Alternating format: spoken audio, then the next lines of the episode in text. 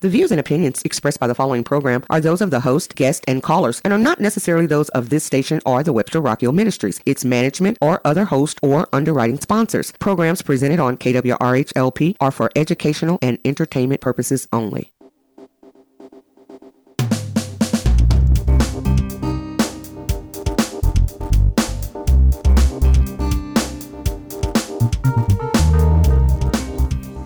This is Amanda LaPlante, and you're listening to Get Real to Heal on KWRH 92.9 FM. Ah, I am so excited to have in the chair across from me one of my favorite physicians, one of my favorite people, I think, in the world, Dr. Kaylea Boutwell Lenarz. Welcome back to the show. Thank you so much. That mutual affection has has pulled me closer and closer. So in the studio we are. I love it. I love it. So more on that in a moment. But uh, so Dr. Boutwell is with Katalyst Pain Management and Restorative Treatment Center in St. Louis, Missouri. She's a graduate of St. Louis University School of Medicine and completed her specialty fellowship at the world renowned Cleveland Clinic.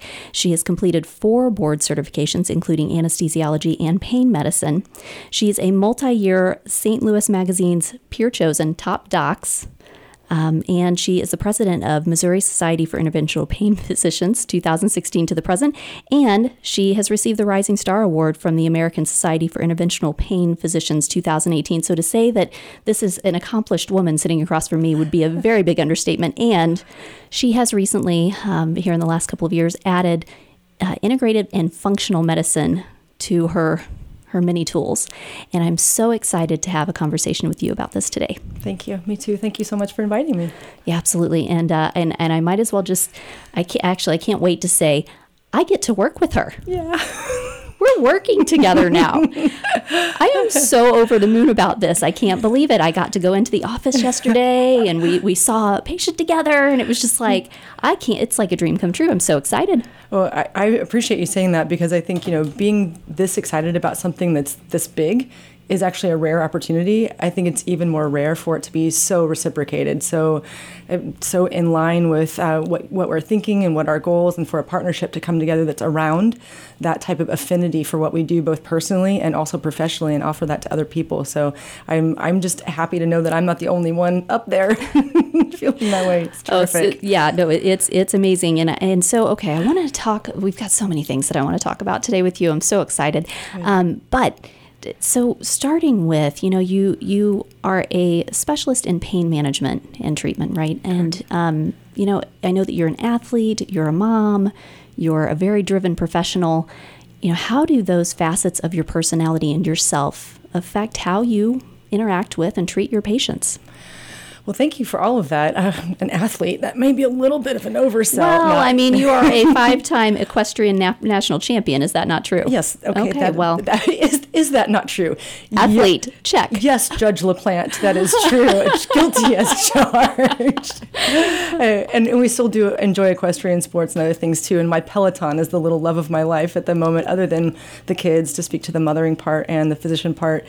Uh, as far as how it affects the way I practice medicine, it was what actually caused a complete, not just an inflection point, like a change in the road. It was a complete 180 to 360 from where I was before. Although I still embrace everything that I really loved about what was in the toolbox before making the change, I actually had to build an entirely new practice from the ground up for it to really, really feel um, you know, from the from the floor to the ceiling, like what I was trying to build.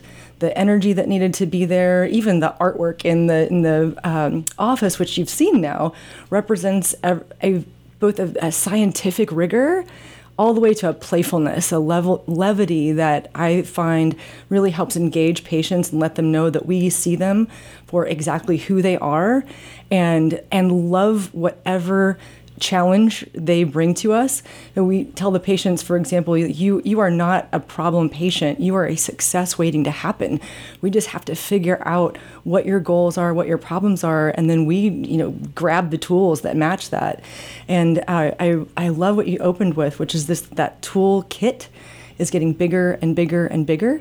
Uh, and even though we're so particular about what we source to put in that toolkit, there are still so many great tools in there and more great tools all the time. It just takes a curiosity and a commitment to the benefit of the patients. And and we're living our brand you too which is how this partnership has formed. And and realizing what it is that helps us helps them and the more powerful and pleasant even you know uh, what a great experience we can create the bigger of an opportunity we have to impact them on a deeper level. So uh, without getting into the kind of the science of you know how does it change what we do it has deepened the science 10 miles deep but it's also changed sort of the the flavor with which you know, we um, we approach those patients, and I describe it a lot of times as if we were in actually in a sound studio like this one, and you know the whole idea is to be pleasant to the ear in a way, right? So you talk to a patient about, you know, how do you want the song of your life to sound? And then looking at this, you know, equalizer board, it's got the bass and the treble and you know the volumes, and really it's just playing with all of it until you get a sound that's so resonant for that patient. And the, again, the song of their life, maybe for the first time ever, sounds so in alignment with their vibration. And not to get too woo woo, we talk about that too, right? Uh, but you know, just just on that level to make sure that whatever was dissonant, whatever just didn't sound right, or like oh, oh you know, eliminating that, and then even going beyond something that you can listen to as elevator music, right? To instead being something that you that you love listening again to the sound of your own life. Yeah, oh, I love it. I love it. You know what? I'm not even going to ask questions. Just keep talking. Just talk. I just want to listen. no, it's great. Well, and, and I wish my know, husband felt that way. Uh, well, well, I mean, all of our husbands, I'm sure. Yeah, it, mm, uh, yeah, yeah, yeah, You're yeah. speaking to me. Okay. Well, you know, I, okay. So I want to go back. You said, you know, we we live our our message, right? and yes. and you have lived through a very painful, literally experience um, that took you, as you said, from sixty to zero. Yeah, 600 to zero if I'm going to be, you know, really if honest? I'm really going to own it. yeah, absolutely. I mean, I went from being in the best shape of my life at 32 years old. That was even pre-babies, pre-marriage, pre-everything. So pretty much what I what I thought about in the world, what I cared about in the world, were my patients and probably my physical. Um, I would like to say my physical well-being, but in retrospect, I can't say that honestly. I was doing what I thought I needed to do to to be fit to feel fit. Uh, a lot like overtraining, working out too hard, probably doing taking every shortcut I could find to uh, remaining at the weight or the body composition that I wanted to be. Not that I wasn't putting in the work.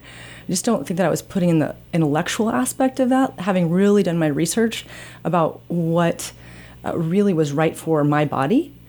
And, um, you know, I, I, again, I have to confess that my my interest in doing just that for my patients now is a reflection of me having figured out that the only way out of the pickle I put myself in, that corner I painted myself into, was to realize that there are no, no shortcuts.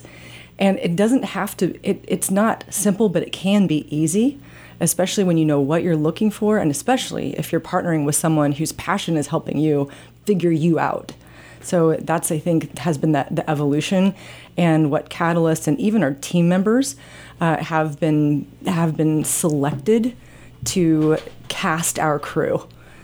Yeah. It, okay. And and I want to ask. So you know, on your website, there is a quote, and it says, "Your body should feel like a blessing, not a burden." Right when you were down in in that moment, right, and you were dealing with that extraordinary pain and trying to figure your way through this, were was there a moment when you felt that way? Not only did I feel like my body was a burden, I got to the point that I see in the eyes and in the physiology and the bodies of my patients where they wonder if this is how it's always going to be. Not just how bad is it now, it's how unpredictable is this going to be? Is this only going to get worse? Is this my life forever? And that is something that, even though I had struggled with back pain from junior high through college, medical school, I would always have episodes. Everybody knew that I had a bad back, but it would be horses and then not, and then working out and then not. And I would always kind of come back around to feeling like I was strong enough to do what I wanted to do but and so I never lost faith that I was going to be able to get back into that lane. But the, but uh, 2011 was the year when I really had to wonder: Is this it? Is this when that thing has happened that can't be undone? Is this when I have to have the surgery that can never be, never a part of my history again? And that's what I see in the eyes of the patient so often, too. Uh, so, most certainly, yes, you get to the point where just all of a sudden you wonder if you're really going to have to reframe the boundaries of your future life forever. And my goal in when I talk about gaining power over pain, you know, where I, I want to be your trusted source for the power to pop, you know, to have that power over pain. And it may not be that you're ever perfect. Again, I'm not perfect now, but to really know that you live in a lane of life that is as wide as can possibly still be available to you by understanding your body, knowing what works for you and doesn't. Um, we'll probably talk a little bit later, I think, about kind of a test, don't guess way of doing things that just creates the straightest path. Because if you're struggling with pain, your energy is already preoccupied with running those programs. And I talk to my patients about, um, you know, pain is like a program on your phone. So let's say that you loaded an app on your phone. And ever since you loaded it, it's been nothing but a problem. And so you don't use it anymore, but you also can't get it off your phone. And so it drains your battery, right? You're having to recharge all the time. You're, and then your phone is also never able to fully charge up.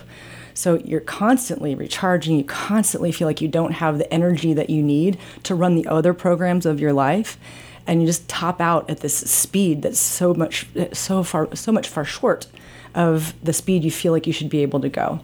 And so people in pain, especially chronic pain, are already dealing with that. And so all the more important to have someone else bring in their energy, be it healing energy or scientific energy, medical energy, to help support you in that way until all of a sudden you feel like those batteries are just a little easier to charge and suddenly your top speed is a little higher than it was before. And that's really when we see those those gorgeous glimmers of uh, people's lives expanding again and then starting to get out of survival mode and back into thrive mode. They start coming in far less concerned about how to get from the car to their seat at work. And now they're um, you know talking about the kind of even if they're still taking a cushion to sit on the bleachers to watch their you know grandkids you know play the game they're there. And even that's the next step. So you know being functionally focused for us uh, has has led to a, a lens that we look through that thinks of those things as as successes and building on those when was the moment in your practice that you knew that you wanted to go more functional or integrative with this approach? Ooh, my the moment where I, I might have been brave, but I could have also been brain dead. Yeah, like, yeah sure. yeah, it's a thin, it's a thin line. Like, yeah, there there are a lot of practitioners that I talk with that they go, oh, I kind of had to sit back and scratch my head for a second and go, okay, really? Am I? But but yes, but it it grabs you right, and mm-hmm. suddenly you you see the world through a different lens. Yeah. You know, what were some of those pivotal moments for you? The biggest one for me was in 2017. And so after my injury in 2011, I had kind of recovered steadily gotten gotten smarter, gotten wiser, gotten a little more careful, but um, but also learn more about how to push myself from a thera- therapeutic standpoint. But in August of 2017, I went to JJ Virgin's uh, Mindshare Summit in San Diego, and I remember calling my my husband back, and it was this intrepidation. I didn't know if I was excited or terrified, and I called him and I said, "Chris, I found my people." Like I, I, whatever piece of stardust you know we all fell from i found the ones that are from my home planet. That's the only way i can describe it. And whether that's completely insane or or if heretofore discovered to be completely true that's how i felt.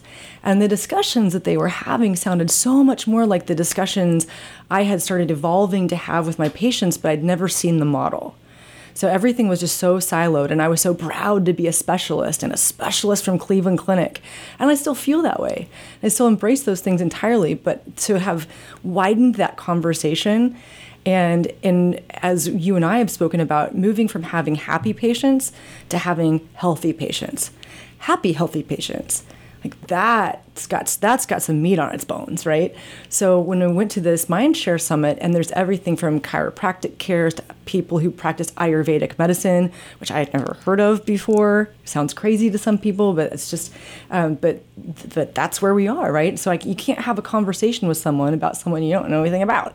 So it just and naturopaths embracing. We were talking about. Um, uh, uh, essential oils earlier, and I used to just think that that was complete poppycock, right? That Yes. yes, we were. I'm wearing some right now.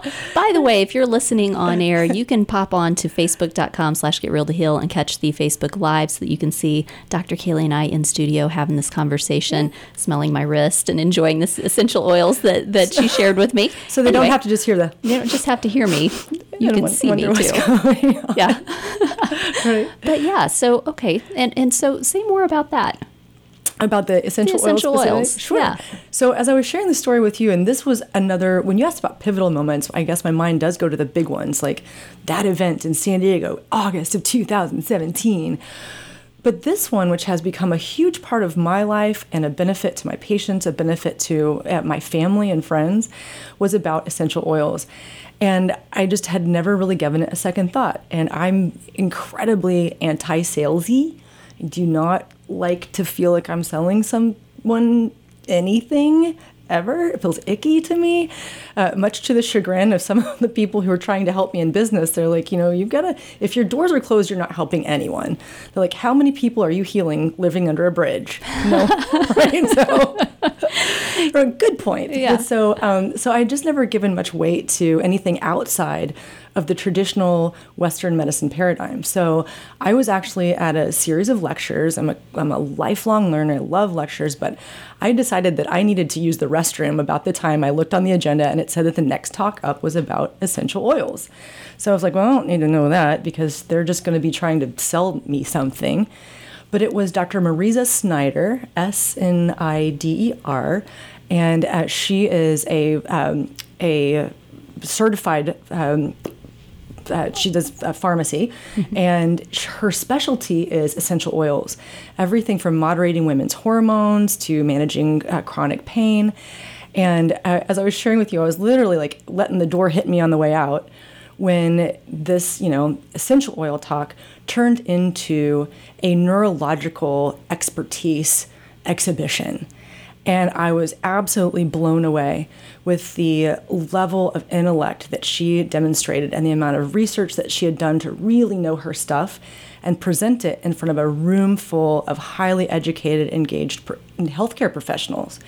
And she was elegant and informed and uh, had an enthusiasm for what she did that was captivating, but really, really had the depth to it that I needed to feel like it was at least worth more of my attention. So fast forward, she has written New York Times selling, uh, best-selling books on the subject. I, I gift the, her books to my patients, to my family, to my friends, um, and allowing them to teach uh, themselves, or or I'm happy to work with them too, about this thing that used to be I felt so fringe, and instead, you know, if everyone knows that that um, perfumes are a billion dollar business, scented candles, billion dollar business, Bed Bath and Beyond, Bath and Body Works, it's all aromatherapy.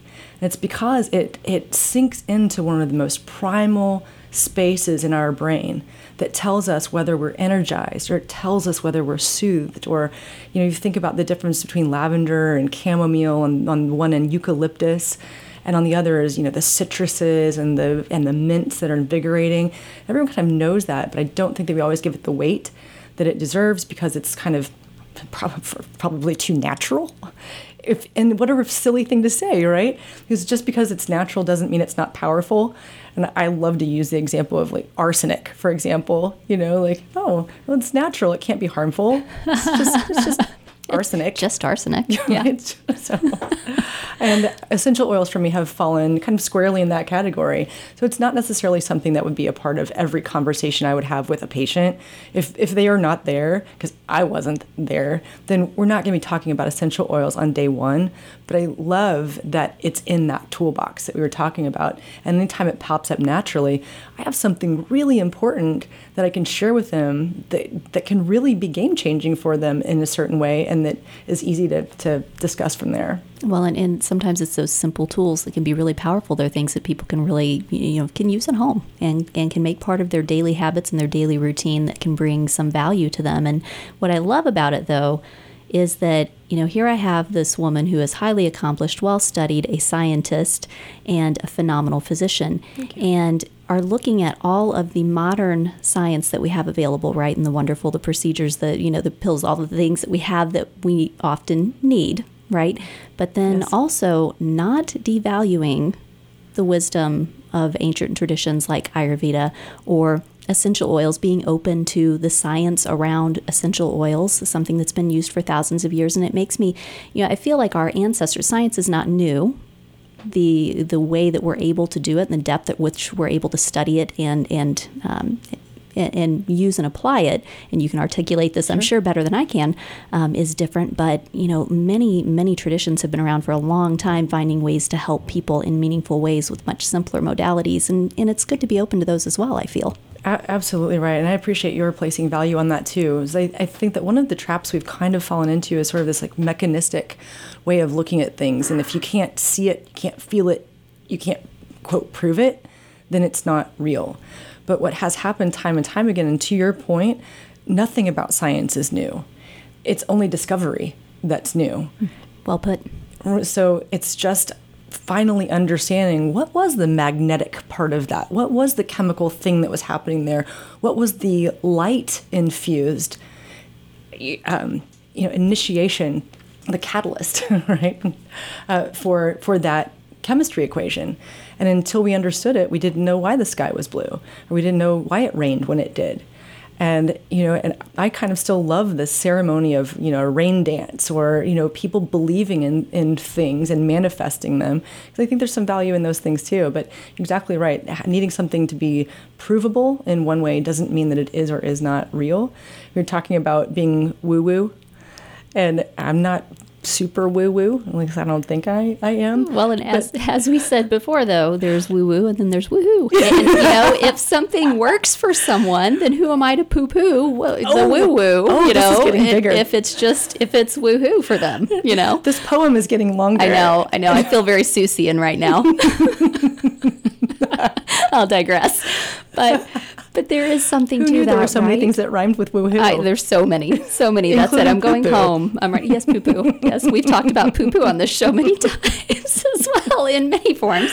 Oh, okay. I'm going to pull back on that, but I'll get you into the weeds real quick. So Yeah. I, I should have warned you about that's that. That's okay. I, lo- I love a good rabbit hole. I love a good rabbit hole. I'll Just off, yeah, I'll go chasing into the weeds anytime too. Um, but you know, yes, there, there's there's biology to belief. Most certainly. Most certainly. Yeah. All right. So let's talk about test, don't guess. Uh, by the way, I have the good fortune of of keeping you for an extra episode today. I'm so excited. So if you're if you're listening on the air, um, we're, we're going to be going off at our usual time, but you'll be able to catch the episode next week with Dr. Kaylea. This next episode. In the meanwhile, if you just can't wait to listen to her and you need to hear her now, you can go to facebook.com slash get real to heal and you can check her out for the next half hour after the show. I mean, isn't that going to be everybody? I mean, I mean, I can't imagine everybody. why I, I would listen to us all day. I think it's great, but especially if you're here. So, um, so all right, we're going to talk about um, stem cells and PRP and some really fascinating things. I'm so excited for you to share all of this, this amazing regenerative medicine that you're doing. First, I want to talk about the experience that we've had recently in working with a client around some test results that she received. And, and I want to start with um, food sensitivity testing, something Yes. that you're using in your practice, and tell us a little bit about that. Sure. So food sensitivity testing has been one of my favorite things that we've we've brought into the practice, and it is it is front and center. The reason we do that, to, to you used the words that I like too, is test, don't guess. So things like the elimination diet uh, have been incredibly value, valuable for patients in figuring out what was what I call your secret kryptonite. So discovering that something doesn't work for you that one would not have normally expected.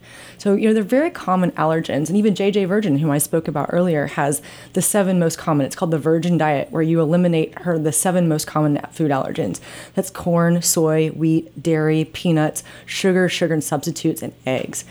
And so, while that's really a, a, a great and easy way to eliminate the most common of things, you know, for example, when I tested Don't Guested, I discovered that I'm actually fine with all of those except egg whites. So literally all of it, but not even a specific part of one. And as although I, appreciate the elimination diet, and that's really a great place to start because it's seven things, and if you know where they are and or you know where they're hidden, you can do a pretty good job of eliminating them. And even whatever proportion of your bloating, uh, you know, bowel discomfort, lack of energy, brain fog resolves with having done that already tells you that you've moved the needle in the right direction. So we'll, we'll take it. The problem with elimination diets is several fold, though. The first is that none of us eat things in isolation.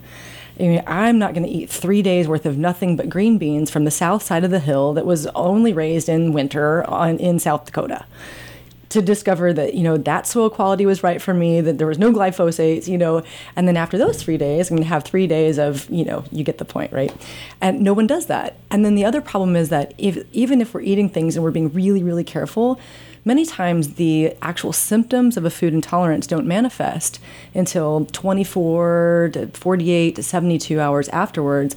And then, unlike you know the morning after a hard night of drinking, which I've never done. No, we've never done never, that. Never, Nope. ever. And you're pretty sure the next morning that you know what you did wrong. So and so that's not how we eat. So it makes it nearly impossible to really, really, really clearly identify what foods do and do not work for you.